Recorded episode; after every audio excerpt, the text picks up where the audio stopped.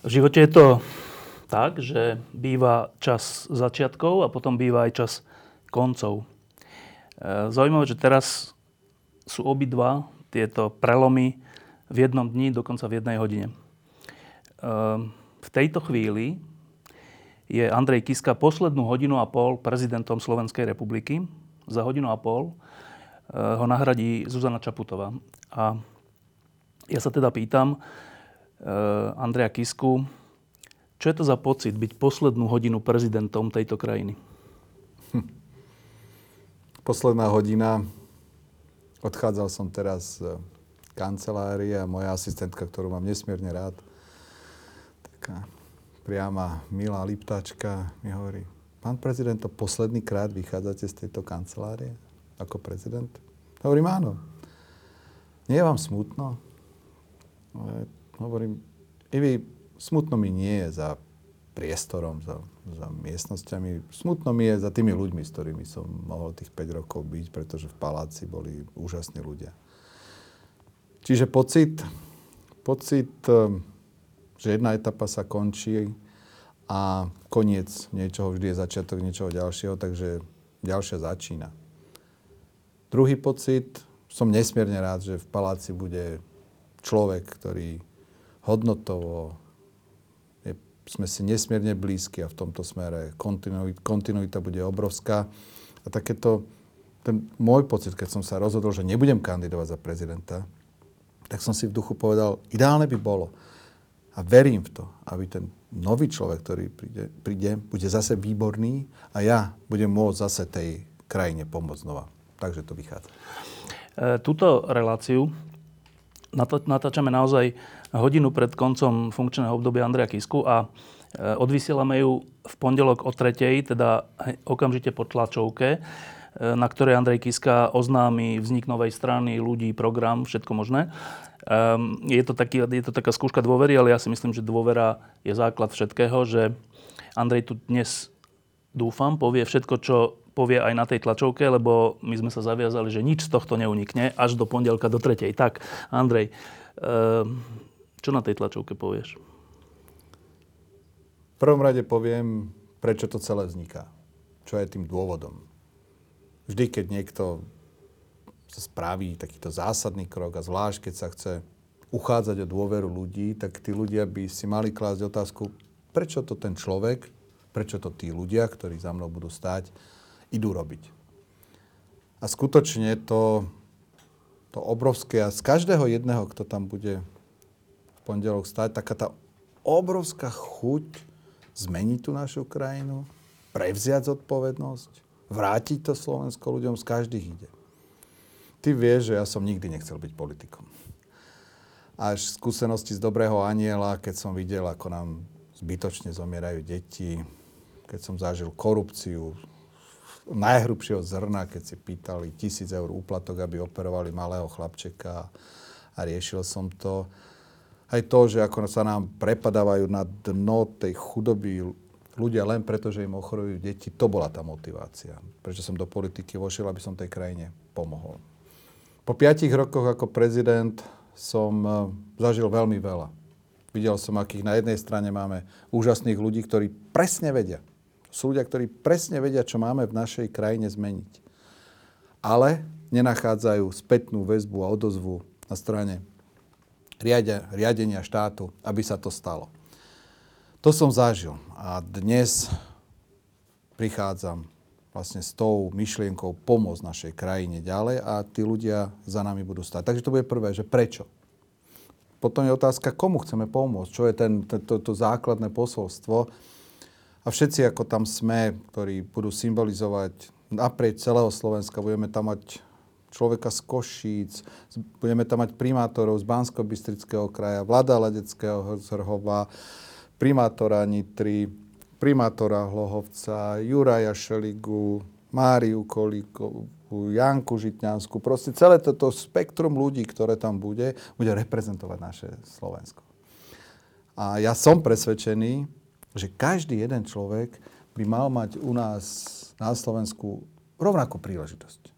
Rovnakú šancu. A to je jedno, či je z chudobnej rodiny, či z bohatej, či je Maďar, Róm, Žid, kresťan, či je vysokoškolský vzdelaný, či je starý. Každý by sme mali v tomto štáte dostávať rovnakú šancu. A to nemáme. A to je to základné zlyhávanie štátu. Takže to je, komu chceme pomôcť. Ako, čo ideme robiť? Pravda, že máme naše priority a tie sa vôbec nemenia oproti tomu, čo som počas celého prezidentovania hovoril. Pravda, že je to zdravotníctvo, dostupná kvalitná zdravotná starostlivosť. Pravda, že je to školstvo. Musíme naše deti naučiť kriticky myslieť, moderné metódy, dať podporu učiteľom. Pravda, že je to justícia, boj proti korupcii, rovnosť pred zákonom. Pravda, že je to životné prostredie, zdravý, zdravý život, zdravej krajine. A pravda, že je to práca. Slušná, dobrá práca za dobrú výplatu. Tak, tvoja strana, alebo teda nová strana, je teda fakt, že sa ide volať Za ľudí. Áno. A teraz, to je vždy taká zaujímavá vec, ten názov. Hneď po novembri osemdesiatdeväť, keď sme sa nadýchli slobody, tak vznikali strany podľa takého štandardného modelu kresťansko-demokratické hnutie, sociálno-demokratická strana, demokratická strana a podobne. Čoraz viac, ale aj v západnej Európe, aj u nás, vznikajú strany, ktoré majú také názvy, ktoré na prvý pohľad sú také, že nepolitické. Smer. Čo Smer? Smerodina. Obyčajní ľudia. A teraz je, že Za ľudí. Um, prečo Za ľudí? Pretože celé, celá naša strana je o tom. Všetci tí ľudia, ktorí za mnou budú stať, to sú presne tí ľudia, ktorí bojovali a budú bojovať za ľudí. O tom to je. Politika sa má robiť pre ľudí, za ľudí. Preto sme zvolili tento názov. Ja keď som sa rozprával s viacerými ľuďmi, aj s takými ľuďmi typu predavačka v Zelovci alebo, alebo podobne, strážnik na parkovisku, vždy ma zaujíma, že čo oni na to povedia. A teda moja skúsenosť je troška smutná. Tá skúsenosť je tá, že, že ľudia si myslia, dobrí ľudia, že vlastne sa nikdy nič nezmení, lebo tí hore im ide iba o seba. A to je jedno, jak sa volajú, a či sú noví, alebo starí, že oni, veľa ľudí neverí tej zmene. Ehm, prečo by mali moja predavačka v Zelovoci, alebo človek na parkovisku, ktorý stráži auta, veriť, že v tomto prípade to bude inak? Tak ľudia sú vo všeobecnosti veľmi sklamaní z toho, že po rokoch vždy, keď išli k voľbám a volili niektorú stranu, a zvlášť, keď sa tá strana ešte potom dostala aj do, do vlády, tak reálne očakávali, že sa veci pohnú. A jedným z tých najväčších zlyhávaní, že tie reálne, hmatateľné výsledky v dôležitých oblastiach pre ľudí neprichádzajú. Automaticky nastáva sklamanie. Je to normálny jav. A nielenže sklamanie, ale potom je to presne ešte aj nárast extrémizmu, že nám ľudia začínajú, no tak my už tých tradičných politikov voliť nebudeme a ten náš extrémista, on to tam všetko zmení, on má recept na všetko, jemu budeme veriť. Takže toto je normálne logický fakt, ktorý v našej spoločnosti je. Preto, keď aj sa ma ľudia pýtali niekedy, koho, mám, koho máme voliť, vždy som hovoril, pozrite sa na tých ľudí, či už v živote niečo dokázali. Či za nimi je track record, alebo prichádzajú len s takými marketingovými balónikmi a veľké sľuby a v živote nič poriadne nedokázali. Nepriložili ruku, neviem, v treťom sektore, v charite, v školstve, že niečo reálne hmatateľné dosiahli a zmenili. Že je za nimi skutočne strom poznáš po ovoci. Nie podľa rečí máme súdiť človeka, ale podľa činov. A ja som veľmi rád, že v ten pondelok tam budú stať ľudia, za ktorými sú reálne činy. Reálna práca preto, aby sa to Slovensko pohlo. A čo je dôležité, že my sa snažíme sklbiť. Ja sa tak s úsmevom volám, teda sa usmievam niekedy, že sa voláme, že staré pasty a mladé pušky. To znamená skúsených ľudí, ľudí, ktorí, ktorí skutočne za sebou ten rekord majú, a potom mladí, ktorí sú nesmierne talentovaní. A tá kombinácia toho, toho úspešného manažmentu a úspešných príbehov z toho talentovaného mladého podľa mňa vytvára presne tú silu, ktorú potrebujeme a ktorú, keď verím, že keď tých ľudí ukážeme a každý ten svoj príbeh povie, si povedia, wow, tí ľudia už niečo v živote dokázali. Oni nehovoria len tak do vetra, oni už za nimi je reálny výsledok. Preto chcem, aby nám verili. Keď ťa teraz človek počúva, tak chce počuť príklad. Tak povedz jeden, dva príklady tých ľudí, ktorí budú stať za, za tebou, lebo svoj príklad nemusíš hovoriť, ten je dostatočne známy, ale poved, ja viem, že teraz budeš chcieť hovoriť o všetkých, ale nemá, ne, nehovor o všetkých, ale povedz prvé dva príklady, ktoré ťa napadnú ľudí, ktorí niečo dokázali. Vlado Ladecký. Spišský Hrhov. Dedina, kde sú Rómovia. Kde každý z nich svojpomocne si stavia byty. Kde je nulová nezamestnanosť. Kde sa to, o čom sa v iných regiónoch a dedinka len sníva, tak to je reálny, jasný výsledok, ktorý sa zmenil. Pre mňa je obrovským symbolom Juraj Šeliga. Juraj, ktorý dokázal spolu s obrovskou ďalšou skupinou masou, ľudí. skupinou mladých ľudí, dokázali presvedčiť našich ľudí, aby vyšli na námestia, ale čo je nesmierne dôležité, aby slušne. Slušne a jasne povedali, aké Slovensko chceme. To sú ľudia, ktorí to dokázali dostať na námestia. Do, možno, že na námestia dokážeme dostať ľudí, ale aby slušne, jasne komunikovali a ukázali, aké Slovensko chceme. Keď som to rozprával Svätému Otcovi vo Vatikáne a som mu to popísal a povedal som ani len náznak násilia, on povedal, že wow, akí úžasní ľudia. Uh, jedna vec je taká tá prirodzená skepsa ľudí v to, že v politike sú, že politika je pánske huncúctvo. Druhá vec je, že za posledné roky sa nám tu rozširuje taký nešvár, teraz myslím medzi politikmi, ktorí hovoria, že všetko dozadu bolo zlé. Ja nie je až zlé, keď počúvam aj z opozície, aj z koalície, že tak tridsať rokov sa nič nerobilo, všetci iba kradli, táto krajina je zničená, lebo všetci chce, myslia iba na seba. A ja si pamätám predsa od roku osemdesiatdeväť nekonečné množstvo poctivých zápasov v politike o to, aká bude táto krajina, aké tu budeme mať, ako tu budeme mať ekonomiku, ako tu budeme mať spravodlivosť. Uh, iba konštatujem, že tento populizmus je veľmi uh, rozšírený a šíri sa. Preto sa pýtam, že strana Za ľudí bude nadväzovať na takéto niečo alebo na niečo iné. Všetci vieme, aká je dnes situácia. Smer vládne viac ako dvanásť rokov. Prerastanie aj organizovaného zločinu s vládnou mocou bolo obrovské. A najhoršie, a to nikdy som si nemyslel ako prezident, keď som pred piatimi rokmi vstupoval do úradu, že zažijem to v takomto priamom prenose, že tí ľudia skutočne majú pocit, že vyhrajú voľby a môže všetko. Toto je náš štát. My sme vyhrali voľby a budeme si robiť, čo chceme. Kašleme na ľudí, my sme to vyhrali a my si teraz budeme rozhodovať. A to je, to je obrovský skľučujúci pocit. Som aj rád, že občania nemali ten osobný zážitok s tou aroganciou moci, ktorú ja som počas tých piatich rokov zažíval. A toto všetci, všetci vieme. Každý jeden, kto chce, aby sa tá naša krajina zase skutočne pohla ďalej, tak cíti, že tú zmenu potrebujem. Jasne, že sa nám ekonomicky darilo. Máme historicky najnižšiu nezamestnanosť. Všetko toto funguje, ale to funguje aj v okolitých krajinách, lebo ideme ako región, ako, ako Európa. Máme teraz za sebou dobré roky. A ja tlieskam, hovorím super. Ale my potrebujeme skutočne kvalitné zdravotníctvo, školstvo a to všetko a dôvera ľudí v štát a dôvera ľudí v štát a tak ďalej. A teraz tá situácia je o to zložitejšia, že ten Smer jasne ukázal, že je pripravený vládnuť s Kotlebom. To ukázal.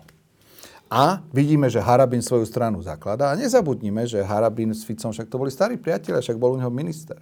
Harabin, eh, Fico bol ochotný vládnuť s Mečiarom, so Slotom. On sa spojí s kýmkoľvek, len aby vládol. A tomuto riziku teraz stojíme.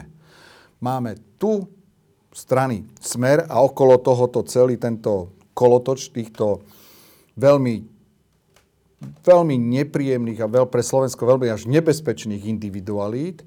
A oproti tomu my teraz potrebujeme postaviť a spojiť sa zdravé sily, aby sme prevzali tú zodpovednosť, prevzali vládu, prevzali moc a ukázali ľuďom, že skutočne s tou krajinou sa niečo dá.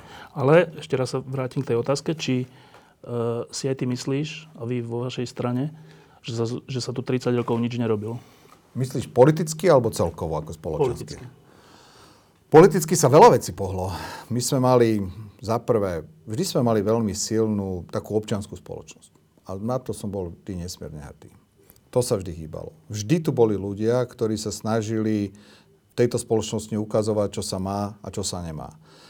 Mali sme za tridsať rokov, však sme tu mali, dokázali sme povstať proti Mečiarovi.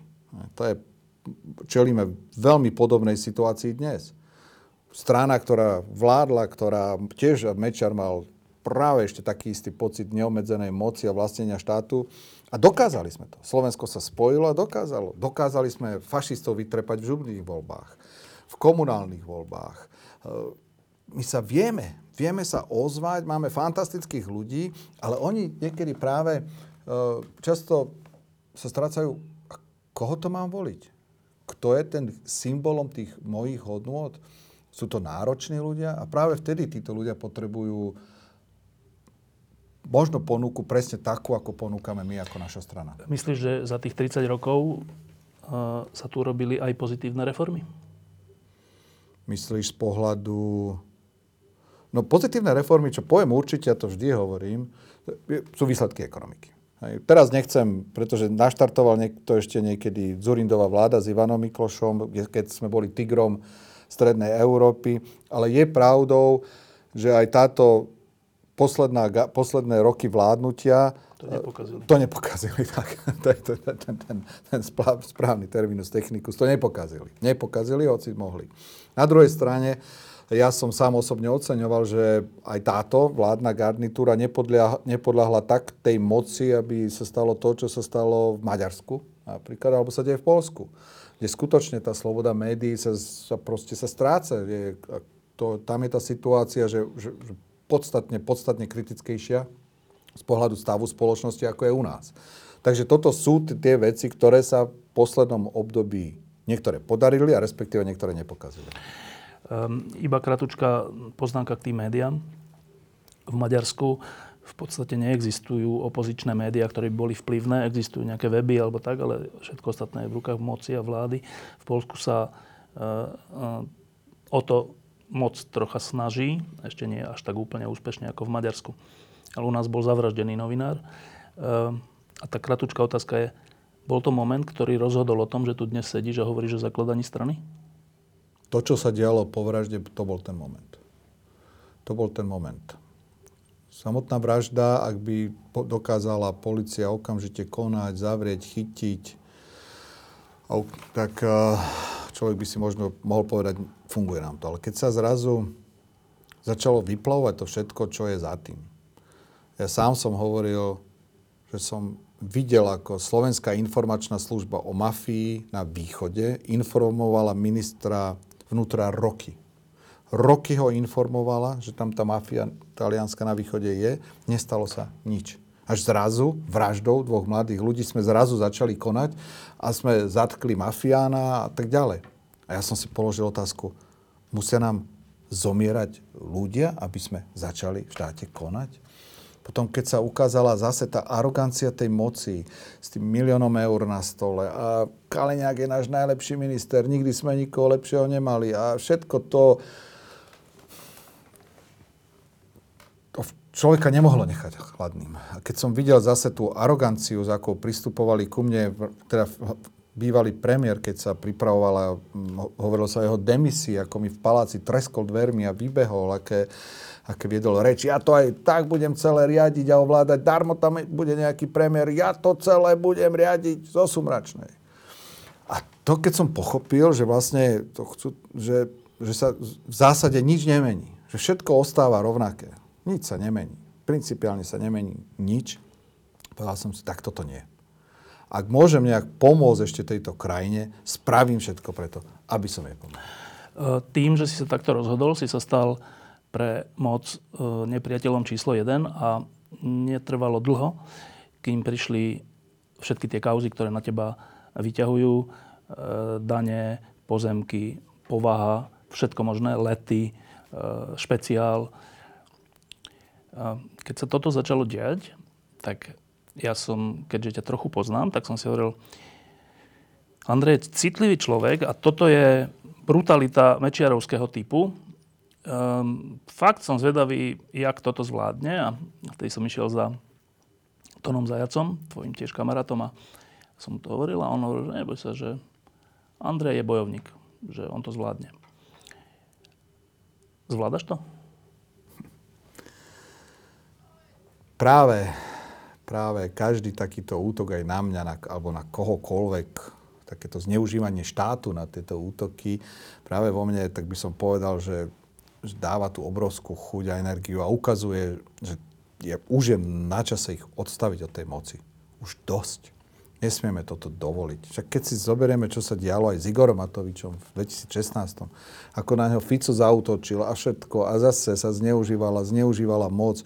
Toto, je, toto, sú, toto sú nástroje a preto, keď hovorím, a, a hovorí sa mi to nesmierne ťažko, hovorí sa mi to nesmierne ťažko, že, že v tomto štáte funguje mafia priamo vo vnútri, že sa zneužíva štát, ak to berieme takto. Hovorí sa mi to ťažko ako prezidentovi, ešte som stále hodinu a pol prezidentom. Hovorí sa mi to ťažko, ale je to tak. A to je presne to, čo my musíme zastaviť a celé, celé to zmeniť. Takže priama, priama odpoveď, dalo mi to ďalšiu energiu, dalo mi to ďalšiu chuť. Nie je to príjemné, nikdy to nie je príjemné, ale dalo mi to ďalšiu chuť a ideme. Za posledné roky sme svedkami zneužívania štátu na rôznych úrovniach, kauzy Bašternák, Kočner a tak, ktoré až do vraždy sa nie, že neriešili, ale naopak ich moc narastala týchto ľudí, až to skončilo tak, ako to skončilo. Dnes vieme, že keď ide o to, tak náš človek dostane stále tých istých dvoch vyšetrovateľov a tí povedia, že nič sa nestalo a náš človek je nevinný. A ja si myslím, ale že to platí aj naopak, že nenáš človek, keď ho chceme odstrániť, zlikvidovať, poškodiť mu, tak zase nájdeme vyšetrovateľov, prokurátora a hocikoho, ktorý ho e, má za úlohu zničiť. E, presne tomu to teraz čelíš. E, niektorí si myslia, že po založení strany budeš obvinený kvôli e, tej daňovej kauze. To už je boj muža proti mužovi, to už, je, to už nie je politický súboj, súboj nápadov, súboj nejakých koncepcií, to je, to je likvidačný súboj. Si pripravený aj na toto? Ficová, Ficová chuť pomsty je obrovská. Obrovská. Neúspel ako prezident, myslí si, alebo je presvedčený, že to, že nie je premiérom, že za tým stoja média, mladí ľudia a prezident, takže vyníma aj z toho. Nestal sa predsedom ústavným, ústavného súdu, pretože som povedal, že ho nikdy za to nevymenujem. Takže ten pocit toho, tej, tej, tej, tej nenávisti a pomsty je obrovský. Ale mňa to v žiadnom, v žiadnom prípade neodradí. Toto neexistuje, aby ma niekto zastrašil. Určite ma obvinia, to som povedal už dávno. To, to oni majú presne pripravenú mašinériu, to, len čakám, kedy to spravia. Či to spravia v pondelok, lebo vlastne dnes o dvanástej po dvanástej už prestávam byť prezidentom, takže už ma môžu obviniť, tak len sa niekedy usmievam, že či mi to donesú v pondelok alebo v útorok.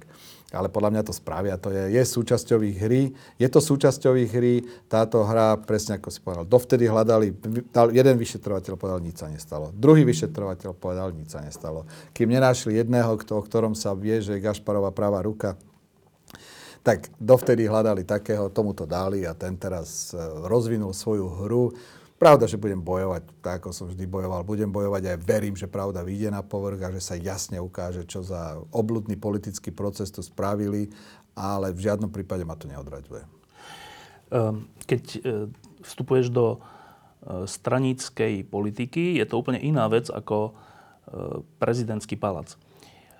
Jednak je to veľmi tímová práca, veľmi, lebo strana to je veľa ľudí a tí musia nejak spolu držať a spolu pokračovať, spolu niečo vymýšľať, robiť vzájomné kompromisy. Ale okrem toho na Slovensku, v Strednej Európe, každá vláda je odsúdená na to byť koaličná s výnimkami nejakými. A znova tá stranická politika je taká, že každá strana má svoj záujem a chce tej druhej trocha aj ublížiť, aby, aby jej narastli percentá. Len poviem jeden príklad, ktorý ma trocha zamrzel. Tvoji najbližší budúci spojenci z pé es ká a Spolu mali v piatok tlačovku, na ktorú ťa pozvali, aby si ich akože podporil. Pritom vedeli, že v pondelok ty budeš mať tlačovku, kde zakladáš stranu. Tak z logiky veci si tam nemohol prísť a to, je, to sa nerobí. Ale to sú tvoji najbližší spojenci. A teda tá otázka je, vstupovať do, politic, do, do stranickej politiky je aj o takýchto intrigách, nepríjemnostiach, Už to nie je tak, že kamaráti, už je to tak, že súperi. Um, si na to vybavený? Tak prvou vecou a ten zásadný rozdiel byť prezidentom a byť v politickej strane, byť predsedom politickej strany je v tom, že doteraz som v tom boji bol sám. Áno, mal som nejakých poradcov, ktorí mi mohli radiť, ale na záver som to bol ja, ktorý som musel všetky tieto útoky Smeru a iných odolávať, vysvetľovať, riešiť. A dnes, minule sme sa o tom rozprávali, myslím, že s Jankou Žitňanskou práve a hovorím, Jani, ja mám teraz ten úžasný pocit, že v tom boji nie som sám. Že za mnou stoja, že sme spolu, že toto už nie je Andrejovi Kiskovi. Strana je o ľuďoch, o, celé, o celku ako tako. A tá taká tá podpora, keď toho, že vieš, že stojíš a za tebou stoja tieto úžasné osobnosti a že spolu tvoríme tento projekt, to je, to je proste tá sila. Jasné, že strana musí mať predsedu, ale strana je o ľuďoch. Strana to sú ľudia, to sú práve títo, ktorí budú za mnou stať a potom ďalšie stovky alebo tisícky ďalších. A v tomto je tá výhoda podstatne lepšia. Vieš, zrazu vieš, za teba sa niekto zastav, však sme z toho istého tábora a chceme rovnakú vec. Takže v tom som taký... Normálne sa na to teším, že zrazu nie som v tom sám, že sme v tom spolu. A to, že či e, naši moji potenciálni, naši partneri, že niekedy spravia veci, ktoré, s ktorými možno nemusíme súhlasiť, ma zatiaľ nerozrušuje. Ja som presvedčený, či progresívne, či Spolu, či Saska, či ká dé há, či Olano, že proste všade sú ľudia, že ja som presvedčený, že to vieme dokopy dať. Že to vieme spolu dať. Vždy ich vyzývam všetkých, aby tie malé jedovaté šípiky sa nevys- nevysielali, lebo potom Smer sa len bude tešiť a takto tlieskať. Áno, chlapci, len sa medzi sebou vybite, my ešte to trošku tomu pomôžeme. A my si musíme uvedomiť, kto je náš partner a kto je náš súper. A keď si to neuvedomíme a keď v rámci nášho egoizmu budeme mať pocit, však on mi krádne mojich voličov, tak ja musím na neho zautočiť. Čo ja tam budem utočiť po Smere? Tak to je tá základná chyba, ktorú ktokoľvek z nás by mohol spraviť. Zamrzelo ťa to pozvanie? Nepokladal som ho za vhodné, odkomunikoval som to cez, cez es em esky aj Mirovi Beblavému, aj Mišovi, Mišovi Trubanovi. Povedal som im, že to nepokladám za vhodné, to bolo celé. Ale nepokladám to za žiadny ako, nejaký krok. Myslím si, že majú chuť sa viesť na nejakej vlne a nech idú. Um, ďalším takým zlozvykom za posledné roky, ktorý sa v politike uchytil, je to, to hranie na seba a vlastne premena politiky na personálny zápas. Že málo sa hovorí o tom, čo chceme urobiť, veľa sa hovorí o tom, kto sme, prečo sme my lepší, prečo je tam ten horší, prečo tam ten má taký škandál. A takmer sa vytratilo to, čo tu bolo na začiatku deväťdesiatych rokov a potom po páde Mečiara, že čo ideme urobiť s daňami, čo ideme urobiť so životným prostredím, čo ideme urobiť so zdravotníctvom. A ja to, ja to sledujem za posledné roky veľ, s veľkým znepokojením, lebo ak to tak bude pokračovať, tak sa síce vymenia osoby a bude to lepšie. Bude to lepšie, ale tie základné zmeny, ktoré táto krajina potrebuje, sa neuskutočnia. A preto sa pýtam, že strana za ľudí, okrem toho, že sú to ľudia, že sú to nejaké osobnosti, ktoré za tebou stoja, s ktorými pôjdete do toho spolu. Pracujete aj na tom, ako majú tie zmeny vyzerať? Máme momentálne trinásť expertných skupín, v ktorých pracuje sedemdesiatdva expertov. sedemdesiatdva špičkových odborníkov. Tí pripravili zatiaľ stodvadsaťsedem té es programových a myslím, že je tu dvestopäťdesiat á štyriek textu samotného programu, ktoré teraz všetko nasávame, vyhodnocujeme, diskutujeme aj s ľuďmi. Takže áno, ja som presvedčený, že my prídeme s veľmi dobrým, uceleným, jasným programom a presne povieme, čo pokladáme za prioritu, čo chceme dosiahnuť, čo chceme zmeniť ako prvé, čo spravíme za tých sto dní a ako vidíme našu krajinu v dnes za desať alebo za dvadsať rokov, lebo čas vecí, aj keď dnes dostaneme naj, naj, najlepšieho ministra školstva a dáme naj, naj, najlepších ľudí na, na tento odbor a dáme na to prostriedky a všetko. Vieme, že keď sa niečo zanedbávalo vyše dvadsať alebo dvadsaťpäť rokov, tak to trochu potrvá, kým tie výsledky, ale program bude, toto všetko budeme mať. Súhlasím plne s tebou, že v dnešnej dobe nebojujeme o koncepty, o vízie, o stratégie, ale, ale skutočne politika je o osobných útokoch a ty si tam bol a fotku máme s tebou a ty si toto povedal. To je, to je zásadnou chybou. Chyba, chyba taký reálny politický súboj. Ja len poviem napríklad môj, moju diskusiu, ktorú som mal s dvoma politickými stranami a hovorím, pozrite sa, poďme si sadnúť za stôl a povedzme si na rovinu, každý, ktorý máme v ktorom odbore toho najlepšieho. Na Slovensku nie je tak veľa špičkových odborníkov, ktorí sú ochotní ísť do za politiky. Minister, no. To, proste ich nemáme. Proste to, a my už teraz máme koľko subjektov. Poďme si sadnúť. Povedz, povedzme si teraz. Možno dokážeme už teraz vytvoriť tieňovú vládu odborníkov bez ohľadu na to, aké budeme mať výsledky vo voľbách. Si teraz poďme povedať, kto cez koho, akého najlepšieho odborníka máme a možno už teraz nájdeme a tým ukážeme ľuďom, že sme pripravení, že chceme vládu skutočných odborníkov, skutočne tých naj, naj, najlepších a že sa vieme dohodnúť. Ale to je ešte beh na dlhú trať.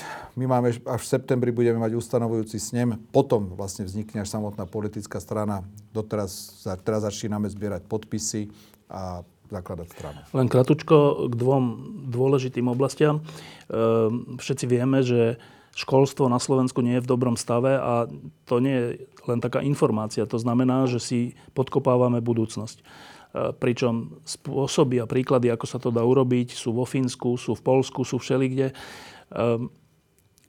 Ten kratučký príklad od teba chcem, čo sa týka školstva. My sme tu mali viacero už hotových koncepcií, dokonca aj za tejto vlády, Vlado Buriana a ďalší ľudia pripravili vec a nikto to nepresadil, nikto sa o to nezaujímal. Uh, myslíte na to? Áno. Vlado Burian je jeden z našich top expertov, ktorý nám pomáha so školstvom. Robí a máme, v školstve máme, hádam, najprepracovanejší momentálne programy a môžem možno povedať dva, tri, tri kľúčové body. Určite je to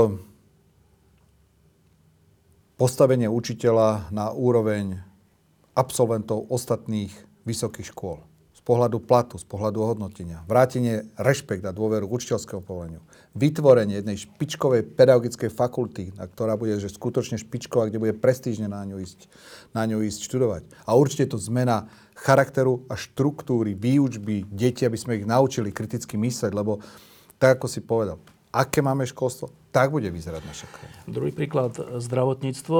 Za tých tridsať rokov, od novembra osemdesiatdeväť, si pamätám jediného človeka, ktorý o tom nejako rozmýšľal. Bol to Rudo Zajac, ktorý prišiel s nejakou reformou, za ktorú ho niektorí nenávidia dodnes a iní ho chvália. Ale to nie je dôležité. Dôležité je, že prišiel s nejakou predstavou. Odtedy aj, dovtedy aj odvtedy sa zdravotníctvo iba pláta. Stále sa niečo zadlží, potom sa to oddlží. Robia sa nejaké opatrenia, staví, postaví sa nejaká nemocnica, ale chýba tu nejaký ucelený pohľad. Čo sa týka zdravotníctva, strana Za ľudí má ľudí? Strana Za ľudí má momentálne pätnásť expertov, ktoré na tom, k tejto téme sa vyjadrovali z rôznych oblastí. Ty vieš, že ja som osobne chcel stavať detskú filantropickú špičkovú nemocnicu. Ja osobne som sa venoval zdravotníctvu niekoľko rokov a momentálne budem určite aj ja nositeľom tejto témy. S tým, že ale potom do, do septembrového snemu určite predstavíme aj tých ľudí, ktorí priamo z lekárskeho prostredia, ktorí, ktorí, budú, ktorí budú sa tejto téme venovať. Zase len môžem povedať, máme tému, máme, máme pripravené konkrétne body, či z pohľadu starostlivosti o, o tom, ako dostať dostupnú a kvalitnú zdravotnú starostlivosť pre každého. Je hanbou, keď o štvrtej ráno musíš ísť niekde a čakať na časenku, aby si sa o pol desiatej dostal k lekárovi, ak sa, ak sa vôbec dostaneš. Je hanbou, ak vojdeš do nemocnice, kde skutočne na, padajú na teba Pada na teba omietka. A je obrovskou hanbou, keď sa vláda píši tým, že dá pacientovi toaletný papier ako špeciálny fantastický balíček v zdravotníctve, kde dostaneš zrazu toaletný papier, keď ideš do nemocnice. To už je absolútnou hanbou. Tých zlyhaní a starostí od zdravotné sestry, cez prestarnutosť všeobecných lekárov, ich nedostatok, cez to, že k odbornému lekárovi sa nedokážeš dostať preto, lebo nevyužívame dostatočne všeobecných lekárov. Konkrétnych dvadsať bodov máme presne na stole, ale toto je na odbornú diskusiu, to by som nechcel teraz tu rozvádzať. Um, teraz jedna osobná vec. Keď si oznámil, že už nebudeš kandidovať na prezidenta, to bolo ešte pred vraždou, mnohí ti to zazlievali, keď hovorili, že, keby som to zjednodušil, že štát je viac ako vlastná rodina. Ja som s tým nesúhlasil, ale, ale veľmi som to evidoval, že takéto hlasy tu sú. Potom prišla vražda, ty si názor zmenil.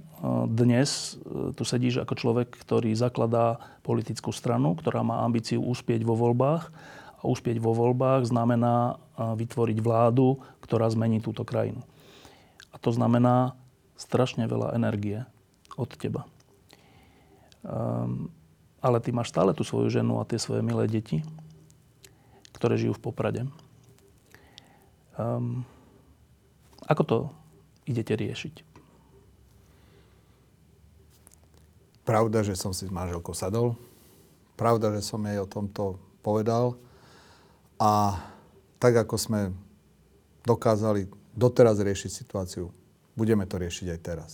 K tomu, aby človek mal šťastný život, je dobré, aby mal aj spokojnú, dobrú rodinu, aby mal prácu, ktorá ho naplňa a pravda, že aby si tak trošku vedel aj poriadok spraviť s hlavou. Ak tieto tri piliere má, potom podľa mňa dokáže byť takým tým vnútorne šťastným a spokojným človekom. Milujem svoju rodinu, mám fantastickú manželku, spravím všetko preto, aby videli, že majú milujúceho otca a som rád, že aj moja manželka vie a si uvedomuje, že jediným jedným, jediným jedným motivátorom, prečo toto všetko robím, je pomôcť tejto krajine. Keď si bol prezident, ešte si tridsať minút prezident, tak e, si mi často hovorieval o, o návštevách, ktoré ťa ovplyvnili. Hovoril si mi, keď si sa stretol s Dalajlamom, alebo keď si sa stretol s pápežom, alebo aj s Merkelovou a s ďalšími ľuďmi. A to je taká inšpirácia pre človeka stretnúť osobnosti svetového formátu.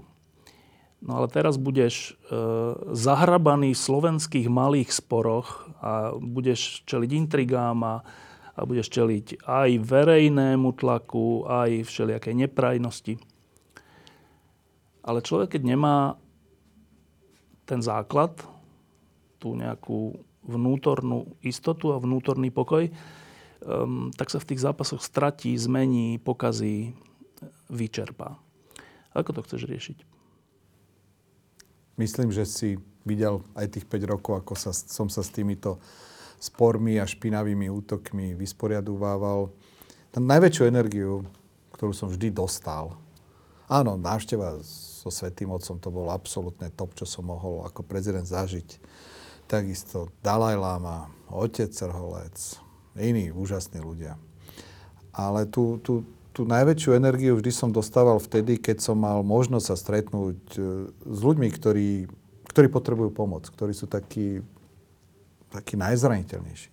Keď sme tu teraz išli, asi si si všimol, že som sa zastavil pri zhodou náhod, som nevedel, že tu budete mať vonku starých ľudí, ktorí ma hlavne ani nevnímali, lebo myslím, že majú Alzheimer alebo niečo, ale keď som mal možnosť tú, tú starú pani pohľadkať po ruke, tak som, som zrazu cítil takú tú, že presne to sú tí ľudia, pre ktorých musíme, musíme, musíme zabojovať.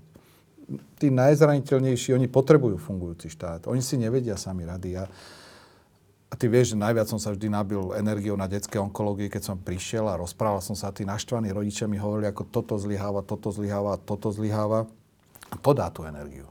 Ty, ty, ten, ten, ten dotyk s, tým, s, tým, s, tým, s, tým, s tými najzraniteľnejšími, to je tá, stadiaľ ide tá energia. A to, tí ľudia, keď ti tú energiu dajú, tak potom ideš a žiaden taký tam nejaký Fico alebo Kaliňák s týmito všetkými svojimi špinami, proste to je, to je nič, to je proste... Karavána ide ďalej a kojoty zavíjajú. Um, iba potvrdím túto skúsenosť, že my tu v budove máme Evangelický dom starostlivosti, kde sú starí ľudia, ktorí potrebujú pomoc celodennú a aj môj otec tu bol. A je to veľmi dobrý, dobré zariadenie a vonku, na, na dvore, keď je takto pekne a slnko, tak tí ľudia tam sedia, niečo si čítajú, niekedy spievajú, cvičia, všeličo. A teda mňa to zaujalo, že išli sme, keď som ťa tu vítal, prišli dva bavoráky na dvor a keď si vystúpil, tak sme sa už ponáhľali sem, a, lebo však naozaj za chvíľku ideš na inaugurácii Zuz- Zuzany Čaputovej a, a ty si zrazu odbočil, si sa ma opýtal, že kto sú tí ľudia, som povedal, že to je starostlivec, si odbočil a išiel si tam. A teraz Ľudia, ktorí sú takí cynickí, by povedali, že ale to my tomu neveríme, to je všetko iba také, že marketing, alebo proste celé je to iba tak, aby, aby si iní mysleli, že on myslí na ľudí. Lenže tam neboli novinári, nikde neboli novinári, ty si tam bol sám a ja som tam bol s tebou. Um, a troška ma to zaujalo, že troška som položil takú otázku, že je na toto priestor v tej brutálnej každodennej politike? Musí byť na to priestor. To, to musí byť na to priestor. O tom tá politika je. Myslím, že to hovoril Gandhi, že každý politik by sa mal aspoň raz za deň stretnúť s tým najúbohejším, tým najzraniteľnejším. A to, ako sa dokážeme od týchto ľudí postarať, to je zrkadlom toho, ako my svoju, svoju prácu robíme. Človek, ktorý má svoje zamestnanie, má svoju rodinu, áno, stretáva sa v živote s nepríjemnými situáciami, ale má nejaké možnosti, ako to riešiť. Môže zmeniť prácu, môže sa presťahovať, má nejaké možnosti. Ale potom príde táto skupina, ktorá, ktorá je už len v rukách toho štátu. A tam je tá naša úloha. To je, ale, a to opakujem, keď som už bol naj, naj, najhlbšie a naj... keď tej špiny bolo strašne veľa. Však všetci si kladieme niekedy otázky, či to má celé zmysel, že to človek robí. A dočerta robím, robím, robím, som mimo rodiny, plát rozdávam, všetko a mal len vedra špiny sa vylievajú, vedra špiny sa vylievajú. Či to má zmysel? Skutočne tým najväčším dobijakom bolo pre mňa detská onkológia. Všetci aj ochrankári ostali ďaleko, ďaleko preč. Ja som sa tam prišiel. Rozprával som sa, chcel som tých ľudí potešiť a A paradoxne, tej energie som tam... Oni potešili mňa. Oni potešili tou, tou, tou... Pán prezident, toto ešte potrebujeme, toto spravte, tam by trebalo zabrať. Každému odporúčam, ak niekedy má depresiu v živote, že sa stretáva, nech sa dotkne skutočného utrpenia. Toho skutočného, kde tie deti, mnohé aj zomrú, žiaľ. Nech sa dotkne toho, aby si potom uvedomil, čo všetko v živote má a čo všetko by asi mal... čo by si mal vážiť a čo by mal asi aj robiť? Na viacerých cestách, na niektorých z nich som s tebou aj bol, e, si bol ako ryba vo vode, keď si otváral dvere e, šikovným mladým vedcom, podnikateľom, startupistom. E, sledoval som to, troška som sa aj tak usmieval. E, ale ja som bol teraz nedávno v Tatrách, v, kde som moderoval jedno také stretnutie ľudí, ktorí sa starajú, ktorí sú šéfovia tých zariadení, ktoré sa starajú o ľudí veľmi starých a veľmi chorých. A teraz počúval som tie príbehy tých, tých zamestnancov, tých riaditeľov, tých riaditeľiek, ktorí mi hovorili, hovorili niečo takéto, že náš systém funguje tak, že keď je človek veľmi starý a dostane sa do nemocnice, tá nemocnica iba nejaký čas ho môže nechať u seba, lebo poisťovňa. A potom sa občas stane, že ho proste vysadia pred jeho dom. A ten človek je sám. Nemá rodinu a ten človek zomrie. Zomrie od smedu, zomrie od toho, že spadne doma, alebo je sám. A oni hovorili, že ale pritom by stačilo pár miliónov, ktoré by sa dali na tieto zariadenia a vedeli by sme sa a chceli by sme sa o tých ľudí postarať, ale nedá sa to. A hovorím to preto, že jedna vec je ťahať dopredu mladých, aktívnych, energických ľudí. A druhá vec je títo naši otcovia, starí otcovia, staré mamy. Bol taký film, že táto krajina nie je pre starých. Je Slovensko pre starých? Je to hanbou. Je to hanbou. Nemáme vytvorené nástroje. Naši ľudia chodia opatrovať do Rakúska, dekade do sveta. Nevieme vytvoriť systém, ako ich udržať doma, aby Aby, aby doma bolo o nich postarané, je to hanbou.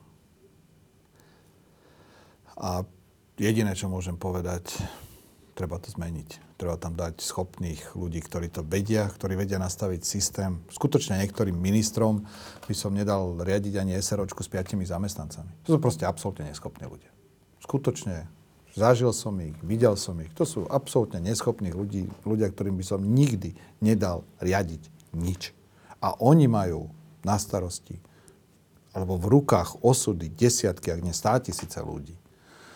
To je zásadné zlyhávanie. My potrebujeme mať v politike schopných a čestných ľudí. To ti na to môžem povedať. To je, to je zásadné zlyhávanie systému. Posledná vec. Keď si to asi pred siedmimi, ôsmimi rokmi sedel, tak e, vtedy si sa začal zaoberať myšlienkou, že by si kandidoval za prezidenta. A veľa, veľa sme sa o tom rozprávali aj pred kamerou, aj mimo. A, a bolo to troška také science fiction. Ale sympatické. A ono sa to naozaj stalo. Že ty si sa stal prezident. Dnes tu sedíš po piatich rokoch prezidentovania. A zase, znova tu sedíš s takým troška science fiction, že v tej záplave strán a všeličoho, čo tu už existuje, e, zakladáš stranu, ktorá sa volá Za ľudí a chceš zmeniť krajinu. Chceš vstúpiť do vlády a zmeniť krajinu. Zase také troška science fiction. Keď tu budeš za štyri roky, čo si myslíš? Čo si myslíš? Ako tu, budeš tu ako kto? Neviem. Neviem. Ty vieš, že ja rád s úsmevom hovorím, že keď chceš rozosmiať Boha, porozprávaj mu svoje plány. Ja neviem, čo bude za štyri roky. Viem, čo chcem robiť, ako chcem robiť, akými hodnotami sa riadím a že chcem tejto krajine pomôcť. Čo sa stane, ako veci výjdu, ja skutočne neviem. Áno, sú za mnou aj úspešné projekty. Dobrý Aniel. Kandidatúra na prezidenta. Ale mám za sebou aj veľkú pokoru. Mám za sebou napríklad tú špičkovú detskú nemocnicu, ktorej som sa venoval dva roky. A nevyšlo? A, my, a nevyšlo. Takže mám, mám tú pokoru, ale mám... Ale vždy, keď, keď som aj prešiel tou prehrou, vždy som sa postavil a vždy som povedal, ideme ďalej, pretože tej krajine chcem pomôcť. Čo sa stane... Je toľko, toľko vecí, ktoré rozhodujú o našom osude. To, to je, je milión vecí, ktoré, ktoré rozhodujú o tom, či sa niečo vydarí, či sa niečo nevydarí. Ale, ale ako hovoril otec Srholec, cesta je cieľom. Človek musí konať, ísť za tým dobrom, ale neočakávať výsledky svojich činov, pretože sa nemusia podariť. Ale musí ísť, musí kráčať, musí po nej ísť a keď sa to aj nedarí a keď padne, tak znova si povedať, žiaden boj nie je prehraný, kým ho my sami nevzdáme. A o tom to je.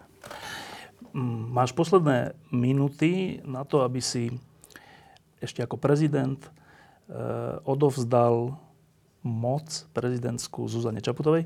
Čiže ja ťa v tejto chvíli prepúšťam do prezidentského paláca, túto kúsok. E, ďakujem, že si prišiel. Držím palce. E, a úplne takto mimo, že za pár minút e, príde nová prezidentka. Za tebou. Čo jej povieš? Nech stojí za svojimi hodnotami. Nikto nevie, čo ju čaká. Ani ja som nevedel, čo ma bude tých päť rokov čakať. Nech si len, nech len sa drží svojich hodnot. A ona ich má fantasticky nastavené. Nech za nimi stojí. A ona to určite ustojí. Andrej Kiska, ďakujem. Ďakujem.